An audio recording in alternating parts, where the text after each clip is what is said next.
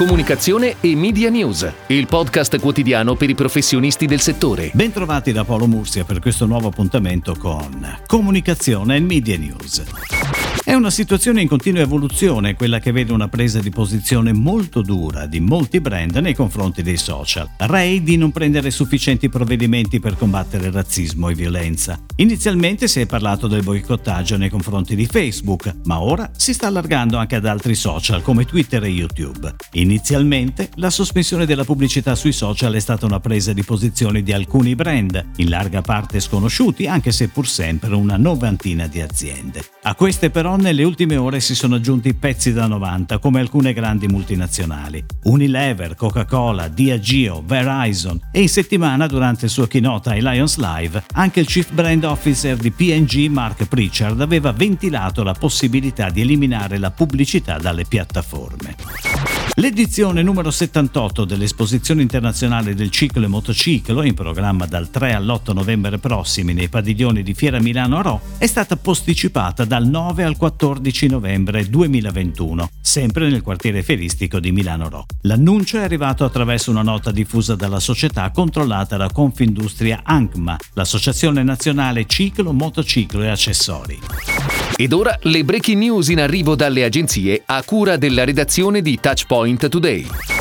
Un fiore formato da un elemento grafico a cerchio con quattro petali. È il nuovo logo di Banca Ifis. L'istituto bancario ha deciso di cambiare pelle dopo 37 anni, con un logo firmato da Luther Design, mentre in area Identity and Design Network ha declinato Brand Architecture e Brand Strategy. Per il lancio del nuovo logo è in onda anche una campagna di comunicazione multicanale in pianificazione fino a settembre. La creatività è stata ideata da Independent Ideas, il centro media è Karat. Entrambi partner sono stati scelti a seguito di una gara.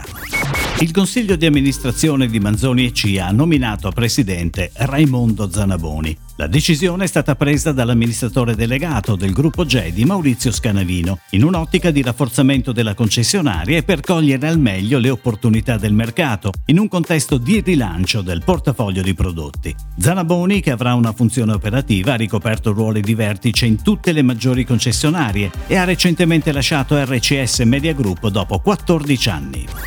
Cimiciurri, la creative media agency di Yaki, si è occupata della comunicazione per il lancio in Italia del nuovo cereal mix di Maxi Bon, brand storico e di riferimento per tutto il mondo del gelato. Si tratta del primo Maxi Bon in versione white e proprio su questa caratteristica Cimiciurri, in collaborazione con il team creativo Yaki, ha deciso di puntare la propria strategia di comunicazione. Il piacere di andare in bianco sarà infatti questo il claim della campagna estiva 2020 targata Maxi Bon, pianificata su digital e out of home.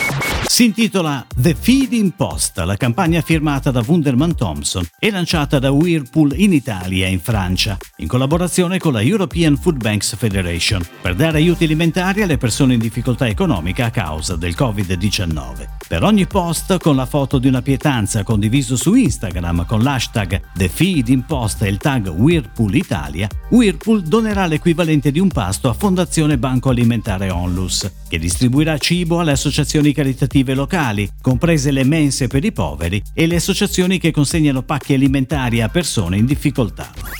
Durante il lockdown, Belvedere Vodka e l'area storytelling di I1000 hanno scelto di trasformare la comunicazione classica del marchio, in particolare su Instagram, facendo sognare i follower e non solo con un viaggio nella patria del marchio con il progetto Un distillato di Polonia, che mostra posta dopo posta le bellezze del territorio, raccontando tutte le curiosità legate al prodotto e alla sua terra natia attraverso un approfondimento editoriale curato e immagini mozzafiato. Un distillato di Polonia è visibile sulla pagina Instagram di Belvedere dal 15 giugno e verrà aggiornato settimanalmente fino alle prime settimane di luglio. È tutto, grazie. Comunicazione e Media News torna domani, anche su iTunes e Spotify. Comunicazione e Media News, il podcast quotidiano per i professionisti del settore.